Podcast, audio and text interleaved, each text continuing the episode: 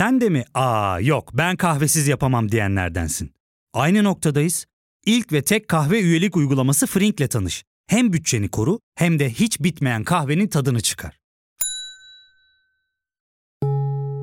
Yakınlarından terapinin onlara ne kadar iyi geldiğini dinlesen de kendin için bir şeylere başlamak zor geliyor olabilir. Ya da sevdiklerine yardım etmeye istekliyken kendi ihtiyaçlarını görebilmek. Hayvel, uzman psikologlarıyla kendi ihtiyaçlarını bulmanda sana destek olacak. Terapi yolculuğuna başlamak için detaylı bilgi bölümün açıklamalarında. Herkese merhaba. Bu kaydı 28 Nisan'da alıyoruz. 6 Şubat'ın üzerinden neredeyse 3 ay geçti. Seçimlere sadece 16 gün kaldı. Bu iki tarih arasında geçen zamanda neyi konuşacağımızı bilemez haldeyiz. Trend Topik'te deprem konusunu gündemle ilgili yaptığımız yayınlar arasında mutlaka vermeye çalışıyoruz. Fakat bunu iradi olarak yaptığımızı vurgulamak durumundayım. Çünkü maalesef deprem gündemini kaybediyoruz. 50 binin üzerinde insanımızın hayatını kaybettiği Kahramanmaraş merkezi depremlerin belki de çok daha büyük ölçeklisi Marmara bölgesinde geri sayım halinde. Dolayısıyla yaklaşan Marmara depreminin 6 Şubat gibi büyük bir felakete dönüşmemesi için seçimlerden sonra Türkiye'yi yönetecek iktidarın birinci meselesi bu olmak zorunda. Bu nedenle seçimleri ve depremi birbirinden ayrı okumaya çalışmanın bir yanılgı olduğunu düşünüyorum. Herhalde Kemal Kılıçdaroğlu da bizim gibi düşünüyor olsa gerek. Neden böyle söyledim? Çünkü 23 Nisan'da Twitter'da bir yanına Ekrem İmamoğlu'nu bir yanına da Mansur Yavaş'ı alarak bir video yayınladı Kılıçdaroğlu. Yiğitlerin mesajıyla paylaşılan bu videoda Kılıçdaroğlu bu konuyu gündeme getirdi ve İmamoğlu'na özel bir görev verdi. Türkiye'yi afetlere hazırlamak ve kentlerimizin dirençliğini artırmak istiyorum. Bu görevi en iyi kim yapar? Tabii Ekrem Başkan yapar. İstanbul'da ve dünya tarihinde 10 metroyu aynı anda yapan bir kişi var. Bu görevi ona vereceğiz. Bu berbat şehirleşmeyi bitirecek olan yiğit odur. Yani Ekrem Başkan'dır. Bugün konuğumuz Ekrem İmamoğlu değil belki ama bir şehir plancısı olan ve İBB Genel Sekreter Yardımcısı olan Doktor Buğra Gökçe. Bölüm boyunca kendisi bizimle beraber olacak. Kendisini İstanbul'un deprem dönüşümünden sorumlu yöneticisi olarak tanımlarsak hata etmiş olmayız. Aynı zamanda seçimden sonra Türkiye'nin deprem dönüşümünden sorumlu olacak olan Ekrem İmamoğlu'nun da ekip arkadaşı. Bu anlamda Buğra Gökçe'nin adını daha sık duyacağımız günler gelmeden önce biz de kendisiyle konuşalım istedik. O halde girişi daha fazla uzatmayalım. Ben Ozan Gündoğdu, hazırsanız başlayalım.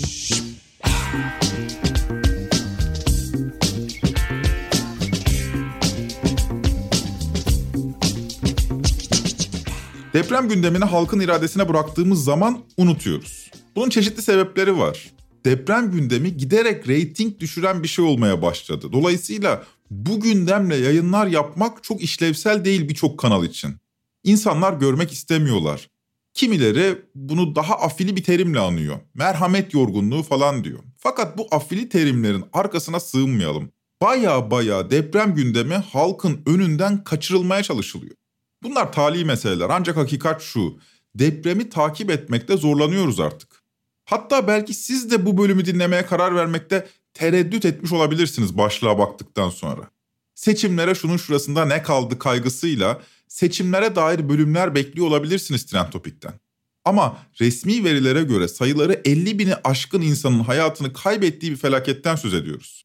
Çevre Şehircilik Bakanı Murat Kurum'un paylaştığı verilere göre 13 milyonun üzerinde insanın etkilendiği, 5 milyonun üzerinde insan ise göç etmek zorunda kaldığı bir felaket bu. Ve depremzedeler aramızda. Aramızda olmaya da devam edecekler. Bize 6 Şubat'ta neler olduğunu durmaksızın hatırlatacaklar. Nitekim böyle de oldu. Muharrem İnce'nin katıldığı Mevzular Açık Mikrofon yayınında Hatay'da ailesini kaybetmiş bir depremzede İnce'ye tam da bunu hatırlattı. Şu an hala kayıp kaç kişi var biliyor musunuz? Devletin verdiği 50 bin Kayıp o değil. Şu an hala enkazdan bulunamamış. bilmiyorum. Sen nereden biliyorsun onu merak ettim. Çünkü benim ailem kayıptı ve ben tüm kayıp aileleriyle tek tek kendim iletişime geçtim. Kimse de arkamda değildi. Hiçbir muhalefet de arkamda değildi. Siz de arkamda değildiniz. Sadece bir parti arkamdaydı. İsmini vermeyeceğim. Onun dışında kimse yanımda değildi. Hala kayıplarını televizyon televizyon çıkıp arayan insanlar varken biz hala seçim konuşuyoruz. Siz seçim konuşuyorsunuz. Bunu da halkın takdirine bırakıyorum. On binlerce insan kayıplarını arıyor. Bir yandan da aynı ülkede depremi konuşmaktan imtina etmeye, yüzümüzü oradan çevirmeye başladık. Burak Gökçe'ye bu soruyu sorarak başladım. Böylesine büyük bir felaketi nasıl unutabiliriz? Burak Bey bu unutma halini bir yerel yönetici gözünden değerlendirdi. Genel olarak insanoğlunun psikolojisinde de biraz ruh halinde de unutmaya eğilim de var. Çünkü o acılarla sürekli yaşanmıyor ve bir şekilde o acı dolu dünyadan çıkmak anlamında insan işte uyuyor. Biz bu filmi biraz daha gecikmeli, biraz daha zor unutulan bir haliyle 99 depreminde de gördük esasında. Yani 99 depreminin yaşattıklarını da hakkıyla sonuçlandırıp gerekli dersleri çıkartıp alması gereken önlemleri alıp kentlerimizi doğru yerinde sağlıklı bir şekilde yapılandırmadık. O ortada yani. E şimdi de yine daha hızlı çıkıyoruz araya bir seçim psikolojisinin girmiş olmasından kaynaklı. Bir de tabii büyük kentlerde bir takım insanlar bu acıları yaşamadı. Yerinde yaşayan acı ateş düştüğü yeri yakıyor Ozan Bey. Yani hı hı. acısı olan için yakınını kaybetmiş bulamayan hala cesedine ulaşamadım diyen için bu çok başka bir acı. Bambaşka bir şey. Burada dünyadan e, haber kendi hayatını devam ettiren insanların kavrayabilmesi de çok güç. Onun için bunu bizim sıcak tutmamız ve hem bu acının hem de bu yaşadığımız, yaptığımız yanlışların üstüne yeni bir şeyi, sağlıklı bir şeyi inşa etmemiz gerekiyor. Yani şöyle bir yere giderse hakikaten çok acı olur. Bakınız valilik Kahramanmaraş depremi olduktan sonra İstanbul Valiliği 6 Şubat depreminden birkaç gün sonra İstanbul'daki 93 tane okulun boşaltılmasına karar verdi. Doğru. Çok yerinde bir karar. Ama geriye gidelim. Nereden geldik bu karara? 6 Şubat'tan hemen sonra hatırladığımız gerçek neydi? 99 depreminden sonra İstanbul'da yapılmış çokça plan var. Deprem master planları var. İstanbul'un üst ölçekli Nazım planı var, çevre düzeni planı var. Japon hükümetinden Dünya Bankası'ndan alınmış kredilerle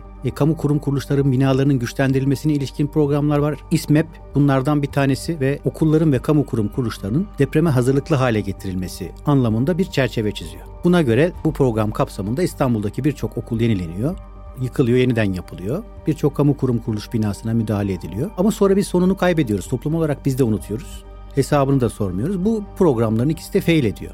Dünya Bankası buradan verdiği kaynağı kesiyor. Çünkü kaynağın bir yerden sonra amacı doğrultusunda kullanıldığından emin olamadığını düşünüyor. Ve biz de o okulları bırakıyoruz, unutuyoruz. O okullar tespit edilmiş okullar. Yani sene, herhangi bir depremde risk altında olan evet, okullar. Ama biz onu unutmuş olduğumuz için o unuttuğumuzu Kahramanmaraş merkezi depremler olunca hatırlamış bu okulları boşaltmış hale geliyoruz.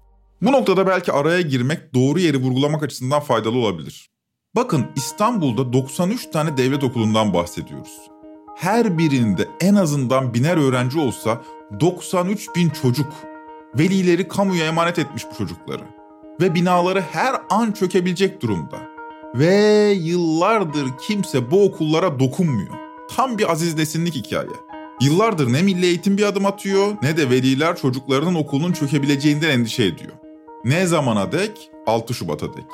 O gün yaşanan depremlerin yarattığı travmayla veliler sıkıştırıyor ve İstanbul Valiliği harekete geçmek zorunda kalıyor. Hem de yarı yıl tatilinden iki gün önce. Alelacele. Efendim şimdi sıcak bir gelişmeyle devam edelim. Yarı yıl tatilinin bitmesine iki gün kala İstanbul'da riskli durumda olduğu açıklanan 93 okulun tahliyesine karar verildi. Karar öğrencileri de velileri de şaşkına çevirdi. Pazartesi günü itibariyle biliyorsunuz okullar açılacak, ders zili çalacak ve İstanbul Valiliği de az bir zaman kala dikkat çeken bir duyuru yaptı. Riskli durumda olan 93 okuldaki öğrencilerin depreme karşı güvenli okullara nakledileceği açıklandı. Bu haber Türkiye'deki devlet aklına ilişkin son derece çarpıcı bana kalırsa. Maraş merkezli bir deprem yaşanıyor ve o dakika İstanbul'daki riskli binalar akla geliyor. Yıllardır tek bir adım atılmayan 93 okul için alelacele harekete geçiliyor. Peki şimdi şu anda deprem paniğini atlattık ve farkındaysanız her şey ama her şey aynen devam ediyor. Ne zamana kadar? Sıradaki faciaya kadar. Bu anlayış, bu yönetme biçimi çok açık vurgulamak gerekir, halk için tehdittir. Burak Gökçe de bu unutma hastalığına vurgu yapıyor. Deprem için ayrılan kaynakları da unutuyoruz diyor. Mesela deprem vergilerini. Söyleşiye kaldığımız yerden devam edelim. Burak Bey'e valiliğin kendilerine bir açıklama yapıp yapmadığını da sordum. Valilik bir açıklama yaptı ve ihtiyaç e, hasıl olduğundan boşalttığını söyledik. Ama ben geri kalanını kazıyıp size tarif ediyorum. Neden bu noktaya geldik? Ya bu bahsettiğiniz unutmuşluk, ihmal etmişlik sorununun ta ortası. Yani şeyi de unutuyoruz. Özel iletişim vergiler alındı deprem için. Deprem vergileri toplandı. Bir müddet sonra toplumumuz verdiği verginin de peşine düşmüyor. Yani şunu söylemeye çalışıyorum. Planlar yapılıyor. İstanbul'un desantralize edilmesine daha fazla yoğunlaşmamasını. O zaman nüfus yaklaşık 10 milyon. Deniliyor ki bu nüfusun artmaması lazım. Hatta etap etap 8-9 milyona düşürmek hedef olmalı. Bunun için de İstanbul'un bir takım işlevlerinin desantralize edilmesi lazım. Yani Ne merkezden, merkezden dışarıya taşınması lazım. Kırklareli'nden Bilecik'e kadar olan hatta İstanbul'un bazı sanayi ve hizmet sektörleri dağıtılmalı. Ne yapılmalı? Mesela bazı endüstriyel işlevler, limanla irtibatı daha sınırlı endüstriyel işlevler bu hatlar dışında Tekirdağ'ın kuzeyi ile Bilecik'e kadar dağılmalı. Bazı özel hizmetler İstanbul'a gelmesi teşvik edilmek yerine Anadolu'daki başka kentlere gönderilmeli. Ne gibi? Mesela İstanbul bir üniversite öğrencileri cenneti olmamalı. Yani İstanbul'a milyonu aşkın üniversite öğrencisi davet edilmemeli. Bunlar üniversite kentlerine yeni oluşturacak ya da kapasitesi çok yüksek olan Anadolu'da bir sürü üniversite kentimiz var. Eskişehir bunlardan birisi. Bursa, İzmir, Antalya, Mersin bunlara dağıtılabilir, desantralize edilebilir. Dolayısıyla İstanbul'un bu anlamdaki taşıma kapasitesi de zorlanmayabilir dendi. Şimdi bunlar yapıldı mı? Yapılmadı. Bunları tek başına belediye yapabilir mi? Bunları belediye yapamaz. Bu bir ülke politikasıdır. Ülkede bunları kim yapar? Devlet Planlama Teşkilatı yapar. Ne oldu? Kapatıldı. Bizde milli güvenlik denince akla gelenler nizama ilişkin de fikir verir. Milli güvenliği genelde dış kaynaklı ve dünyevi tehditlerden ibaret kavruyoruz. Suriye, PKK, Rusya, ABD, Kıbrıs vesaire. Milli güvenlik meselesi denince bunlar anlaşılıyor. Halbuki 6 Şubat'ta gördük ki Türkiye'nin deprem gerçeği en önemli milli güvenlik sorunlarının başında geliyor. Yani eğer ki siz milli savunmaya milyarlarca dolar ayırıyorsanız buna da ayırmak durumundasınız. Bakın Buğra Bey'in bahsettiği 2011'de kapatılan Devlet Planlama Teşkilatı yani kısa adıyla DPT 2000 yılında yani 99 depreminden hemen sonra durumu böyle kavrayarak İstanbul için bir acil önlem raporu hazırlıyor. Hangi birim? Dikkat çekelim. Bölgesel Gelişme Özel İhtisas Komisyonu. Bu komisyon ta 2000'de diyor ki İstanbul'un 10 milyon olan nüfusunu arttırmamanın yolları şunlardır. İşte Anadolu'ya yatırım yapılmalı, konut politikası şu olmalı, kent Trakya'ya doğru yayılmalı, çeşitli teşvikler falan.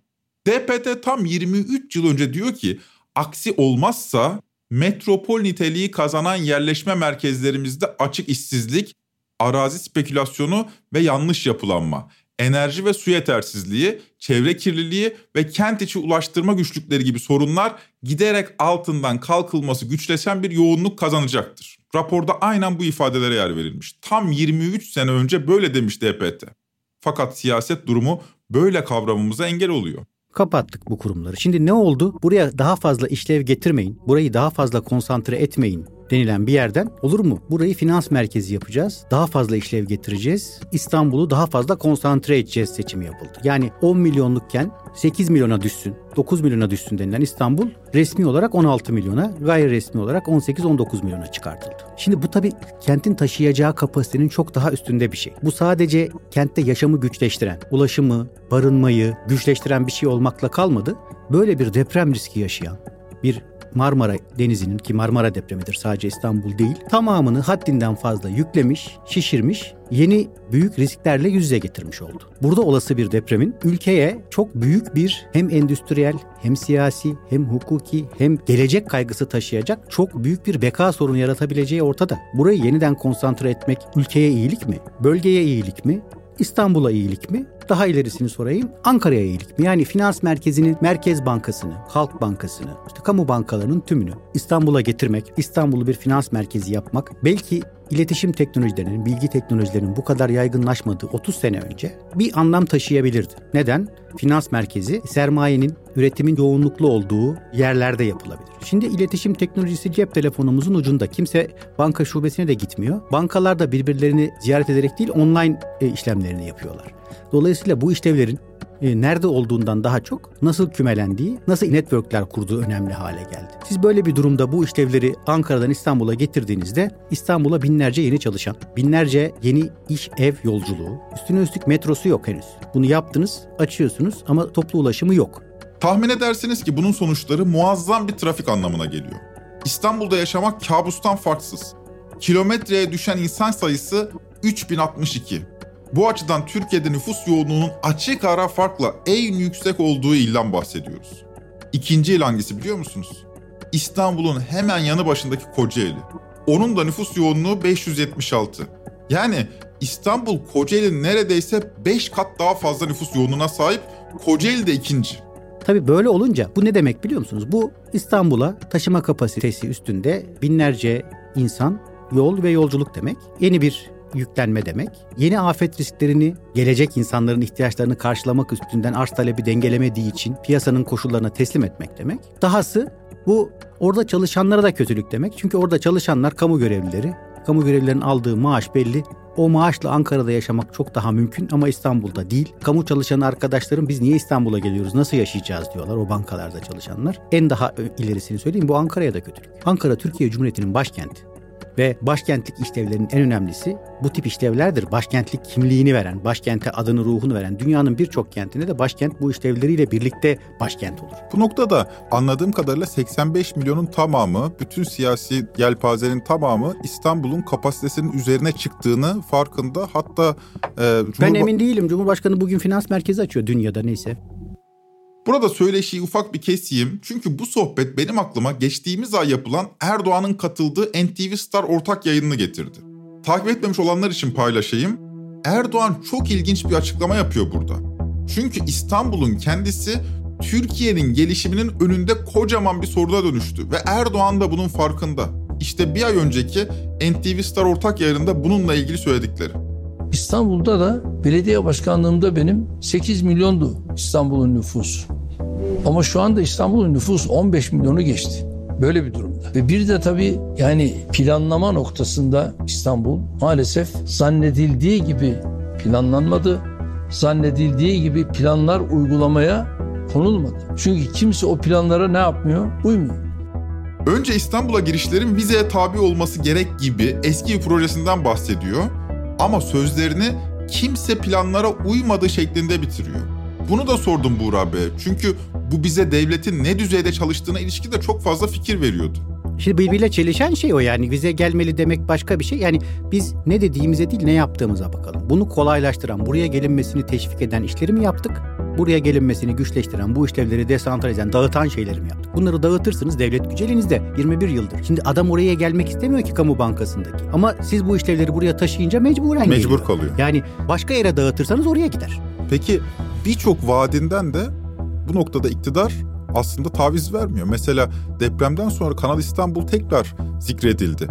Şunu anlamıyorum ben. Siz yerel yöneticisiniz. Bu haliyle halkla da temas halindesiniz. Ben korkarım mesela. Ben atıyorum Cumhurbaşkanı'nın yerinde olsam böyle bir felaketin ardından İstanbul'a ya ben Kanal İstanbul diye bir projem var onu da hala istiyorum dediğim zaman gelecek tepkiden korkarım. Bu insanlar şey yapmıyorlar mı? Buna tepki göstermiyorlar mı? Kanal İstanbul istiyor mu İstanbul'da yok, mesela? Kanal İstanbul gibi bir İstanbul'un gündemi de yok, ihtiyacı da yok. Ama Kanal İstanbul'un ön tarafındaki kıymetli, plandaki kıymetli yerlerin daha çok uluslararası alana, belki de Arap yoğunluklu alana satıldığı ya da satılabileceği yönünde haberler ya da istihbaratlar okuduk, duyduk. Daha sonra 2022'nin Eylül ayında bakanlık bir İstanbul'da ve tüm kentlerde dar gelirli, orta gelirliye konut projesi açıkladı. İstanbul'da açıkladıklarının çok büyük bir kısmı Kanal İstanbul'un arka tarafında Arnavutköy, Esenyurt kırsalında yeni imara açılacak yerler. Kanal İstanbul'un sınırları içerisinde. Yani Kanal İstanbul'u meşrulaştırmak için dar gelirli, orta gelirli orada yer yapıyoruz diye bir vaatte bulunuldu. Para toplandı. Peki araya gireceğim. Şimdi Çevre Şehircilik Bakanı Murat Kurum'a göre iddiası o ki 1 milyon konutu kuzeye taşıyacağız biz diyor. Şimdi bu, bu proje kapsamında mı bu? Bilmeyenler için hemen dinleyelim bizim Çevre Şehircilik Bakanı Murat Kurum'un projesini. Proje özetle şöyle. Diyor ki İstanbul'da 1,5 milyon konut var. 1 milyon konutu kuzeye taşıyacağız. 500 bin de yerinde kalacak. Yerinde. 500 bini Anadolu yakasındaki belirlediğimiz rezerv alanlara, 500 bini Avrupa yakasındaki belirlediğimiz rezerv alanlara, 500 binin de olduğu yere. Tamam. Olduğu yere. Ha da yani ha. olduğu yere ha. E, e, ta, e, ta, e,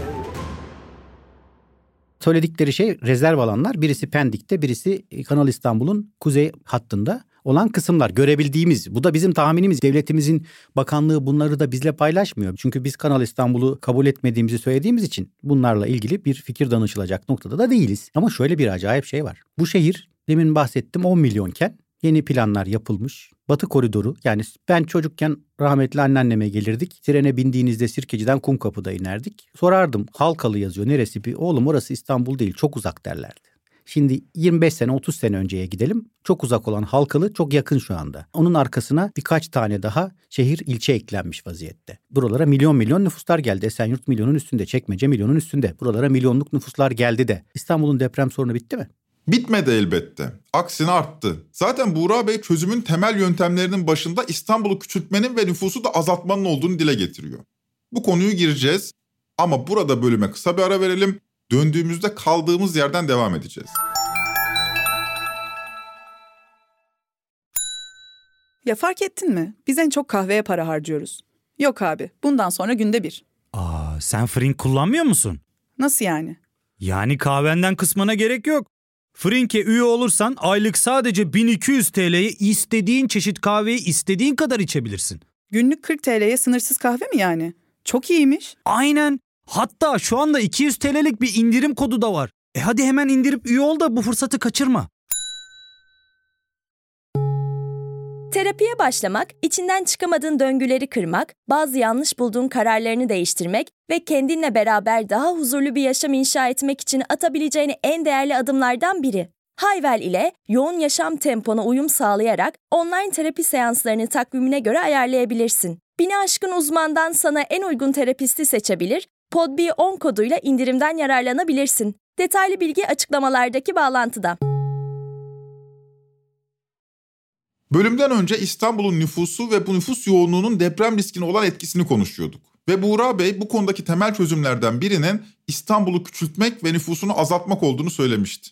Elbette bunun önünde çeşitli engeller de mevcut. Sözü yine kendisine devredelim. Bir akademik geçmişi olan bir şehir plancısı olarak söylüyorum. Büyükşehir Belediyesi'nin imarını yönetiyorum. Kent planlamasından sorumluyum. Gördüğüm resim bu. Yani bu şehri daha fazla büyütmeye çalışmak şehre ihanet efendim. Taşıyabilecek bir şeysi yok ki. Devletin bunları taşımak için her yıl yapmak zorunda olduğu raylı sistem yatırımları, altyapı yatırımları bunları hesaplasanız bunları burada yapmak yerine e, daha küçük kentlerde yapmaya kalksanız o bu altyapı yatırımlarıyla o, o küçük kentlerde bir bölümünü yapmadan metro yapmadan inşa edebileceğimiz kentlerde bunları yönetebiliriz. Daha az kaynak ayırarak hem oralarda adam akıllı kentler inşa edebiliriz hem buradaki karmaşıklaşmış sorunlardan burayı e, seyreltiriz. Yani buna ihtiyacımız varken dönüp yenisini yapacağız. Şimdi bir de iki yüzlü kentleşme diye İlhan Tekeli hocamızın bir kavramı vardı. Ne demek o? Ne demek bu? İlhan Tekeli der ki sorsanız vatandaşa herkes en yeşil, en ferah, yanında parkı spor alanı olan yerde oturmak ister. Peki bunu yapmak için işte sizin parselinizin de yarısına ihtiyacımız var. Sizin de yeriniz olsun dedi. Benimkini olmasın der. Benimki o. Bu iki yüzlü. Benden alma. Benden hiç alma der. Bu iki yüzlü bir kentleşme şeyi. Şimdi taksici için de böyle. İstanbul'da da şöyle bir psikoloji var. İstanbul'a bir sene önce gelen bir sene önce geldiğini unutuyor artık kimse gelmesin diyor. Yeter artık. E, bu da böyle bir iki yüzlü şeydir. Bir dakika yani kimin daha önce geldiği kimin daha sonra geldiği üstünden konuşmuyorum. Kişilerle, Gelenin de suçu yok. Tabii kişiler bu bir yanlış politikalar silsilesinin bizi getirdiği nokta. Yani tabii ki o insan da buraya keyfinden gelmek istemiyor ama dönüp baktığınızda hani vize verelim bunu dediniz de bunu ne yaptınız? Yani bunun dediklerinizin tersini yapmaya başlarsanız sonuçlar başka türlü olursa dönüp oraya tekrar vize koyalım. Yani ben geldim ben iktidardayken bunlar böyle olmasın. Ben iktidardan giderken bunu tekrar bırakıyorum. Benden sonrakiler vize koysun. Ben onu böyle okuyorum yani. Şimdi biraz İstanbul'daki bu 6 Şubat sonrası vaziyete odaklanalım istiyorum. Siz demişsiniz ki iki buçuk yıl boyunca 107 bin binaya gitmişiz tespit için fakat 6 Şubat'ın ardından 45 gün içerisinde 160 bin bina bizden hadi gelin buraya tespit edin demiş. Bu tespit, hasar tespit talebi azaldı mı, arttı mı, aynı mı gidiyor, ne Şimdi durumdayız? çok büyük bir hızla 140 binlere, 150 binlere yükseldi. 160 binlerde durdu. Şimdi vatandaşımız da tamam bahsettiğiniz unutma iklimine, uyku mevsimine geldi. Ama bizim şimdi buna hızlıca yetişmek yönünde bir iyi bir program uygulamamız gerekiyor. Çünkü talep çok büyük. Ama daha önemlisi şu. Şimdi reçete veriyoruz insanlara. Dönüp A grubu binanız E grubu diye. Şimdi E grubu En kötüsü E grubu mu? En kötüsü E grubu 318 tane de E bile olmayan var. O ne demek? Durduğu yerde yıkılabilir. Şimdi Durduğu bunları yerde. bir program dahilinde yıkıyoruz. E daha önce Avcılar'da ilkini yıkmıştık. 3 Şubat'ta depremden önce ilkini yıktık. 6 Şubat depremi olduktan sonra Kartal'da yıktık. Bir tanesi Avcılar'da güçlendirildi. Önümüzdeki günlerde 10-12 tane daha toplu olarak yıkacağız. E durumunda olan kaç bina var? Ee, 318 tane E bile olmayan 1207 tane D ve E olan var. Bu ilk tespitlerimizden gelen rakamlar. Şimdi yeni tespitlerimizde bunlara eklenecekler var. Biz ilk tespitlerimizde görece en sorunlara gitmişiz. Bunlar ufak bir depremde bile artık Evet, yani ayakta dayanamaz, duracak durumda dayanamaz, değiller. Dayanamaz. Şimdi bizim dönüp bu binaları rehabilite etmemiz, güçlendirmemiz ya da yıkıp yeniden yapmamız gerekiyor. Affedersiniz bina değil mi efendim? Bina. Şey değil daire değil yani. Hayır bakın 318 bina küçük geliyor. Ee, O yüzden sordum. 318 bina küçük geliyor ama 8-9 bin insan yaşıyor içinde. Ya, toplamda o D Ha. ve E'lerle beraber on binlerce Tabii insandan bahsediyoruz. bu kadar insanın canını kurtarmış olacağız. Aman canım İstanbul'da 1500 tane bina nedir ki diyorsunuz ama 1500 tane binadaki daire sayısını nüfusla çarptığınızda 50 bin lira yakın rakam buluyorsunuz. Böyle hafife alınır rakamlar değil. İşte Kahramanmaraş depreminde ölmüş kadar insanın en muhtemel İstanbul depreminde ölmesi gereken kişilerin canını kurtarıyoruz Burak Bey esasında. bu binalarda oturanlar vaziyeti bilmiyorlar mı? Şimdi öyle bir sarma oluşmuş ki Ozan Bey. Bu binalarda oturanlar ben göreve geldiğim gün çok kıymetli Tayfun arkadaşımızın başlattığı, Tayfun Kahraman'ın başlattığı. Buradan ona içten selam, sevgi, kucak dolusu hürriyet dilekleri iletiyorum. Umarım ki öyle olacak bir ay sonra. Odun başlattığı bir çalışma. Tayfun eğer çalışsaydı benim dairemin başkanı olacaktı. Bana bağlı bir dairenin ama eş zamanlı olarak ben İstanbul'a geldim. Tayfun hapse girdi. Bir hatırlatma. Geride bıraktığımız hafta Gezi davasının yıl dönümüydü. Yargılanan isimler iki kez beraat ettikleri davadan üçüncü kez yargılanıp hapse atılmışlardı. Bir yılı hapiste geçirdiler. Bunlardan biri olan Tayfun Kahraman, İstanbul Büyükşehir Belediyesi Deprem Risk Yönetimi Kentsel İyileştirme Daire Başkanıydı. Kemal Kılıçdaroğlu da 6 Mart'taki adaylığının ilk konuşmasında sadece ben değil, Tayfun'un kızı Vera da aday demişti. Gezi Parkı davasında haksız yere hapiste yatan şehir plancı Tayfun'un biricik kızı evladımız Vera'mız da aday. Tayfun başkanımızın önüne bir program koyuyor ve diyor ki biz bu yapıları analiz edelim başkanım. Çünkü 6306 sayılı tek yapı ölçeğindeki dönüşüme esas kanun yapıların analiz edilmesinden sonra bir karot numunesi alınıyor ve bu eğer yapı riskli çıkmışsa size 60 gün süre veriliyor. En fazla mücbir bir takım olağanüstülükler var ise 30 gün daha uzatılabiliyor. Daha fazla uzatma hakkı yok ve siz esasında maksimum 3 ay içerisinde yapınızın elektriği, suyu kesiliyor ve yapıdan çıkmak zorundasınız. Devlet bunu yıkmak zorunda. Şimdi vatandaş bu resmi görünce diyor ki ben bu yapımın analizini yaptırtmam. Bunun da yasadaki şartı 3'te 2 çoğunluk olması lazım apartmanda kat malikleri içinde. Şimdi kat maliklerin bir bölümü buna razı gelmiyor. Neden? Nasıl gelmez diyorsunuz? Kiracı var zaten Ha. mesela. Şimdi dönüp bakmışsınız. Ben dedim ki bu 318 binadakilerin ne kadarı ev sahibi kiracı? Bunu bana bir getirin bakalım. %60'ı kiracı. Kiracının hiç söz hakkı yok mu Yok. efendim? Mal sahibinin. Mevzuatımız böyle. Şimdi bunları değiştireceğiz işte. Ev sahibi diyor ki ben bu yapımın test yapılmasını istemiyorum. Biliyorum çürük. Zaten bildiğim için ben oturmuyorum. Kiraya verdim. Eskiden başımı sokacak yer olarak yapmıştım. Sonra canımı kurtardım. 2-3 tane daha daire sahibi oldum. Sağlam yerdeyim. Bunu kiracı düşünsün. Burada devletin bir zorlayıcı aracı yok mu? E İşte yapmıyor. Yapılmamış. Yapılmıyor. Yapılmamış. Yani şimdi dönüp ev sahibi diyor ki ben bu kiracıdan kira alıyorum. Kira yardımı devlet veriyor. İstanbul'da bir yıl önce 1150 liraydı. E ben buradan kiracıyı çıkartmam. Yapıma test de yaptırtmam. Test yaptırırsam çürük olduğunu elime verirsiniz. 90 gün içinde boşaltmak zorundayım. E zaten burada bir de kaçak kat vardı. Ben kaçak da yaptım. İmar barışından aldım. Ama imar barışından bunu aldım ama yıkıp yeniden yapmaya kalkarsam o bir katı yapamayacağım. Eski katına göre yapacağım. Niye yıkıp yapayım? Hem bir katım eksilecek. Metrekarem düşecek. Kira gelirim azalacak. Bu dursun abi diyor. Benim problemim değil. Kiracıya soruyorsun. Kalk kardeşim çık burada. Niye burada oturuyorsun? Nasıl çıkayım? Diyor ki nasıl çıkayım? Ben asgari ücretle çalışıyorum. Burada kira 3500 lira, 4000 lira. Daha fazlasını veremem. İstanbul'da başka yerde 10 bin lira, 20 bin lira kiralar var. Ben mecburum bu şeyi. Biliyorum doğru ama çarem yok diyor. Başka şehirden niye geldin? İşte evladım okuyor. Benim işim burada. Başka hiçbir çaremiz yok. Burada oturmak zorundayız. Bu hocam sistemik bir arıza olduğunu düşünüyorum. Belediye başkanının aşırı namuslu olmasıyla çözülebilecek bir şey mi bu? Yoksa başka regülasyonlara mı Bakın, ihtiyaç var? Şimdi bakanlık kendi koyduğu kuralları kendisi çiğnerse söz bitmez mi? Söz biter. Ben size iki tane örnek anlatayım. Yani İstanbul'un üçte ikisi rezerv alan efendim. Bakanlık rezerv alan ilan etmiş. Yani yetkiyi sen kullanma ben kullanacağım diyor. Yetkiyi ben kullanacağım deyince de sanki her şey meşruymuş gibi. Orayı imara açtık. Burada yoğunluğu değiştirdik. Burada adamına göre ilave emsal verdik. Buradaki yolu buna kaydırdık. Böyle planlar geliyor bakanlıktan sürekli. Ben her ay en az 10-15 tane plana itiraz yazısı imzalıyorum. Bakanlığın İstanbul'da onayladığı. İtiraz ediyoruz bu plana. Her ay bir iki tane de plana iptal davası açıyorum. Normalde bunun başka ülkelerde, başka kentlerde tersi olur. Belediyeler oraları imara açmak falan ister. Bakanlık bir üst kurum denetler yapamazsın der. İstanbul'da tam tersi biz bakanlığı denetliyoruz. Yapma açma burayı diyoruz. Yani Bu çok tuhaf değil mi? Merkezi idare yerel idarenin yetki alanını da gasp ederek ama hukuki tamam gasp ederek oranın imar hakkında fikir Şimdi sahibi. hukukilikle meşruluk çok başka bir şey Ozan Bey. Hukukilik şöyle bir şey. Yani kanunu siz çıkartıyorsunuz. Rezerv alan diyorsunuz. Rezerv olunca yetkiyi alırım diyorsunuz. Ama esasında rezerv alan şöyle şöyle olursa bu amaçla da kullanmıyorsunuz. Ama yetki bende diyorsunuz. Hukuki mi hukuki? Meşru mu değil.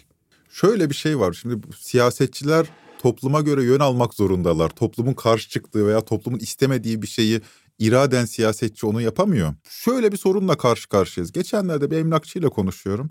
İBB'nin uygulamasından şikayetçi. Ya diyor zaten kiralık konut yok. Bir de tutturmuşlar hasar tespit yapalım, hasar tespit yapalım diye. Milleti sokağa attılar diyor. E millet de sokağa çıkmış kiralık ilan arıyor. E kiralık ev yok.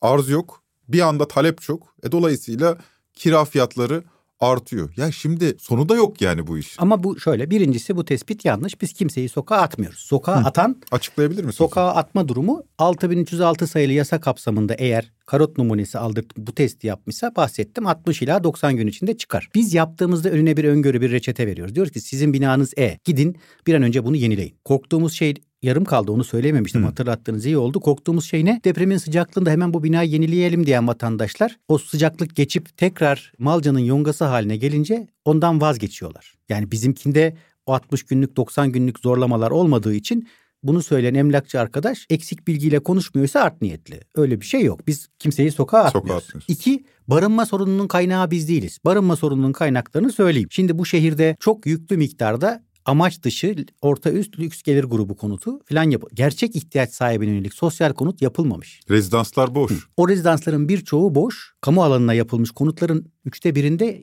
elektrik, su, doğalgaz aboneliği yok. Yani kimse oturmuyor. İstanbul'da 400 bini aşkın boş konut var. Yani bu- 400 bin boş konut. bu tahminimiz. Peki bu yatırım amaçlı değilse ne diye boş duruyor?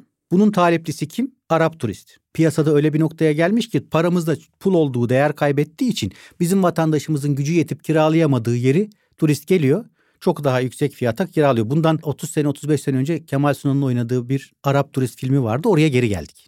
Gayrimenkul yabancıya satılmasın değil. E, ama sınırlama getirsin. Bakın Vancouver iki yıl askıya almış. Benim bir barınma sorunum var. vatan- Şimdi İstanbul'da bunu biz öncelikle vatandaşımızın evini sokacağı yere bir şey getirmemiz lazım. Ya da o evini boş tutan spekülasyon yapan emlakçıya, mülk sahibine katlamalı emlak vergisi getirmemiz lazım. Bir dakika o burası boş duruyor ise o evin emlak vergisi ikincisi için şu kadar, üçüncüsü için bu kadar olması lazım. Yaptırım getirmemiz lazım. Onu amacı dışında değil amaca uygun kullanıyor ise yani riskli yapıdan sizin eviniz riskli, kiralık yer bulamıyorsunuz. Evini ona verirsen emlak vergini şu kadar indirimli alıyorum ya da almıyorum demeli. Bu 400 bin boş konut büyük ölçüde lüks daireler diye düşünüyorum. Orta üst gelir Orta grubu. üst gelir Ha. grubu.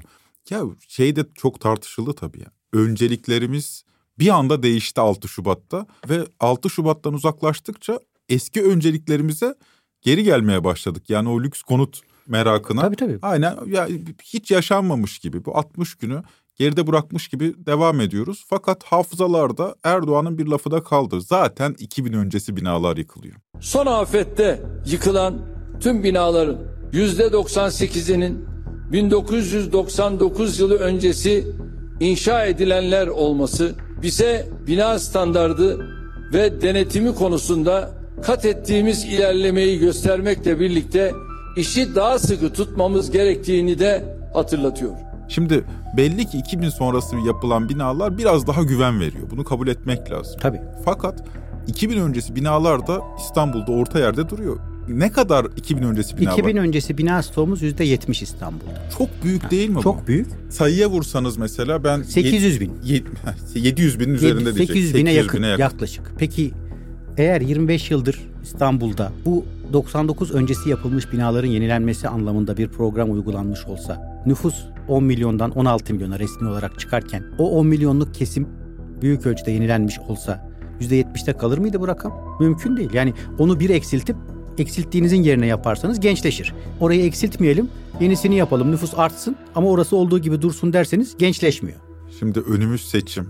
Böyle final yapalım. Anlattığınız çözüm önerilerinin tümünde aslında merkezi idarenin yani hükümetin ön alması, yasama meclisinin harekete geçmesi gerekiyor ve belli ki çok geç kalmışız. Yani her şey için geç demiyoruz ama heba ettiğimizde 20 küsür yıl var anlaşılan o ki 1999 depreminden bu yana. siz bu anlayışın devam etmesi halinde nasıl bir İstanbul öngörüyorsunuz? Yani kabus İstanbul'da ne yaşayacağız? Bir de bir rüya var mı? Yani bu kentte mutlu yaşayabilir miyim ben? Şöyle bir endişe taşıyorum. Mesela ekonomiyi konuşuyoruz. Ya sanki soğanın fiyatı düşse herkes rahatlayacak gibi. Halbuki memleketten çok daha farklı ufuklar gelişmeli. Başka bir e, vizyonu olmalı diye düşünüyorum. Yani açlığı çözdüğümüz zaman iyidir işte bu iş gibi. Burada da öyle. Sanki binalarımız sağlam olsa İstanbul mutlu bir kent olacak gibi düşünüyorum. Bir kabus senaryosu bir de pembe bir senaryo İstanbul için anlatabilir misiniz? Ya ben veya e, Türkiye sadece için. merkezi yönetim üstünden bir şey tarif etmedim ama onun temel politikaları oraya dayanıyor. Ama merkezi yönetim, Büyükşehir Belediyesi, ilçe belediyeleri, sivil toplum örgütleri, meslek odaları artık bizim bütünlüklü bir yapıyla başka bir şey inşa etmemiz gerekiyor. Ben yaptım oldudan başka bir katılımcı süreç yönetimi tarif etmemiz gerekiyor ve hayata dair insanlarımızı da katan, yeri geldiğinde onlarla da uzlaşan başka bir müzakere süreci tarif etmemiz gerekiyor. Ve bu insanları mutlu edebilecek, yani açlığa mahkum olmaktan bir tık üste çıkartarak buna tamah etmesini sağlayacak düzenden daha iyi bir düzene geçmemiz gerekiyor. Bir makastayız. Yani bu makas öyle bir makas ki hayat daha iyi bir yere tabii ki bazı temel yaklaşım biçimlerinin, bazı sistematik unsurların değişmesiyle akabilir. Yani ben ara ara işte Ulaştırma Bakanlığı, Çevre Şehircilik Bakanlığı televizyonda son 15 gündür, bir aydır izliyorum. Kendimden utanıyorum. Demek ki diyorum hani bunları biz yanlış yaptık arkadaşlar değiştirecek. Yani sanki sütte leke var. Bunları yapan yönetenlerde yok. Yenisini şöyle yapacağız diye anlatıyorlar. Ben 20 yıldır bunları söylüyorum. Ben de hayret ediyorum. Ben oda başkanı olarak bunları söylediğimde filan çoğu kez Ankara Büyükşehir Belediyesi'nde Melik Gökçek'in kurumunda sürüldüm. Teröristsin sen filan diye. Yani biz 20 yıldır bunları söylerken bir bedel ödeyerek geliyoruz. Bir takım cezalar çekerek geliyoruz. Şimdi bizim söylediklerimizi tersini yapanlar bize söylüyorlar. Ben kendimden utanıyorum diyorum ki herhalde bir kusur var bizde. Yani böyle bir şey olamaz. Kimsenin aklıyla kimse alay etmesin. Bazı şeyleri doğru yapmak için akla, bilime, bu ülkenin önemli yetişmiş bilim adamlarına da, çok önemli bir akademiyasına da, çok kıymetli bir yetişmiş bürokratik altyapısına da sahip olduğu görüldü konuşuluyor, söyleniyor, görev alabilecekler, sorumluluk alabilecekler. Sosyal medyaya bile baksanız gençlerin çok büyük bir, büyük bir ivmesi, büyük bir şey. Ben takip ediyorum. Benim hesabımda inanılmaz bir etkileşim oluyor. Yani siz de görüyorsunuz. Gençler ben belki de zaman zaman çok keskin şeyler söylüyorum. Yani duyulması insanların çok hoşuna gitmeyecek şeyler söylüyorum. Yani Moral bozuyor bazen. İmar barışı ile ilgili falan yazdığım şeyler 3-4 milyon görüntüleme aldı. İmar barışını deprem sonrası ülke gündemine ben taşıdım. Acı reçeteler tarif ettim falan ama hani daha önce bunu söylesem siyasetçi sen ne diyorsun bize oy kaybettireceksin diyebilirdi belki. Ama şu anda tüm Türkiye Cumhurbaşkanımız benim dediğim noktaya geldi. İmar barışı büyük kötülük katalog suçlarına sokacağız diye. Yani ben icat etmiştim imar barışını. Utandım kendimden. Böyle bir şey olabilir mi? Yani hakikaten bir yol ayrımındayız. Sistematik olarak doğruları, kamu yararına olanları söyleyenlere yol vermek gerekir. Onlar bazı şeyleri değiştirebilir. Bir matematik insanısınız, teknik insansınız. Yo Bahçeli değilim. Matematik insanın lafını o söyleyerek geldi. Ben bir Bahçeli değilim öyle Evet, hesaplar yapamam. Bugün öyle oldu. Ha. Ne görüyorsunuz seçimde? Öngörünüz nedir? Ya ben siyasi bir tahminde bulunmayayım ama sokakta gördüğüm şey hakikaten artık toplumun bir değişime ve bu içinde bulunduğumuz, konuştuğumuz sıkıntılardan çıkmak için bir arayışa yöneldiği yönünde. Umalım ki öyle olsun. Teşekkürler, sağ olun. Ben teşekkür ediyorum. Tren Topi'yi bir süredir takip edenler tarafsız gazeteciliğe ilişkin konuştuklarımızı hatırlarlar. Türkiye'nin mevcut şartlarında Erdoğan'ı ortaya alan bir tarafsızlığın gazetecinin sorumluluğu olmadığını düşünüyorum. Yani Erdoğan ile rakibi arasında tarafsız kalmak gibi bir sorumluluğumuz yok bana kalırsa. Çok ama çok açık ki yönetme krizi olan bir iktidarla karşı karşıyayız ve Türkiye bunu hak etmiyor. Hep diyorum ya, hakikat artık mevcut iktidarın tel tel döküldüğü tam anlamıyla bir hakikat. Biz bu yayını sizler için hazırlarken seçim kampanyaları hızla devam ediyordu. Türkiye'nin böylesi bir deprem gündemi varken ve çok açık ki şehirlerimiz bu gerçeğe uyumlu değilken, 20 küsür yıldır bu konu yeterince ciddiye alınmamışken, 10 binlerimizi kaybedeli daha 3 ay olmamışken yöneticiler halkın karşısına hangi argümanla çıkacaklardı? Ne diyeceklerdi? Nasıl o isteyeceklerdi? İşte bu soru benim aklımı kurcalarken bu argüman bulma zorluğunu İçişleri Bakanı Süleyman Soylu ve Adalet Bakanı Bekir Bozdağ aşmış görünüyor. Bekir Bozdağ ki kendisi Adalet Bakanı'dır diyor ki 14 Mayıs'ta ya şampanya patlatanlar sevinecek ya da tertemiz alınları secdeye uzananlar. 14 Mayıs'ın akşamı Türkiye'de iki fotoğraftan biriyle karşılaştık. Ya şampanya patlatıp bunu sabaha kadar kutlayanlar olacak ya da temiz alnını şükür için secdeye koyup Rabbine hamd edenler olacak. Toplumu nasıl ikiye böldüğünü ve buradan nasıl siyasi rant devşirmeye çalıştığını aciz içinde bunu yaptığını farkındasınız değil mi? Siz bunları dinlerken belki de hastaneden randevu sırası bekliyorsunuz aylardır. Belki Avrupa vizesi için reddedilmekten sıkıldınız. Belki çocuğunuzu devlet okuluna göndermek istiyor ama bu kalitesizlik karşısında özel okullara her ay binlerce lira ayırıyorsunuz. Belki ev sahibinizle kavga ediyorsunuz kiralar yüzünden. Belki İstanbul'da trafiğe küfrediyorsunuz. Belki de bir deprem olsa ne yapacağınızı düşünüyorsunuz. Çocuğunuzu, eşinizi, annenizi, babanızı.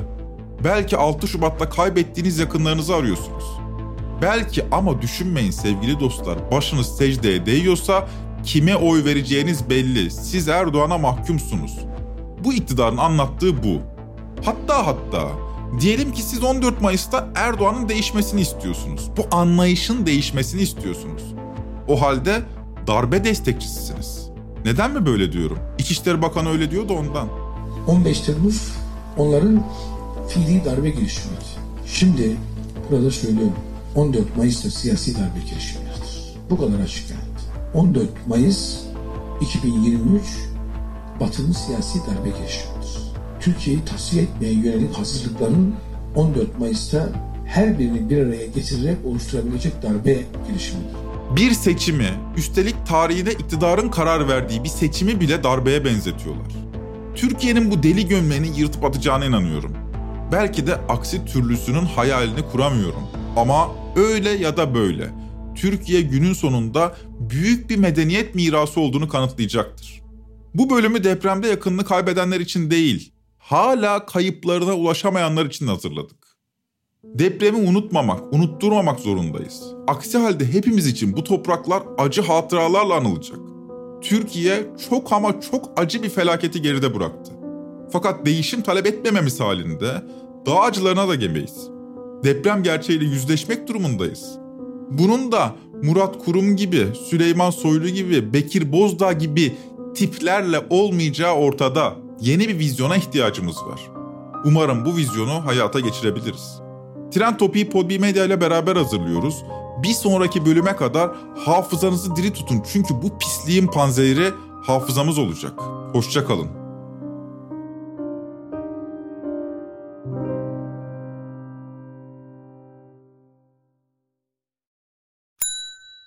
İlk ve tek kahve üyelik uygulaması Frink, 46 ildeki 500'den fazla noktada seni bekliyor. Açıklamadaki kodu girerek sana özel 200 TL'lik indirimden faydalanmayı unutma. Hadi sen de Frink üyeliğini başlat, kahven hiç bitmesin.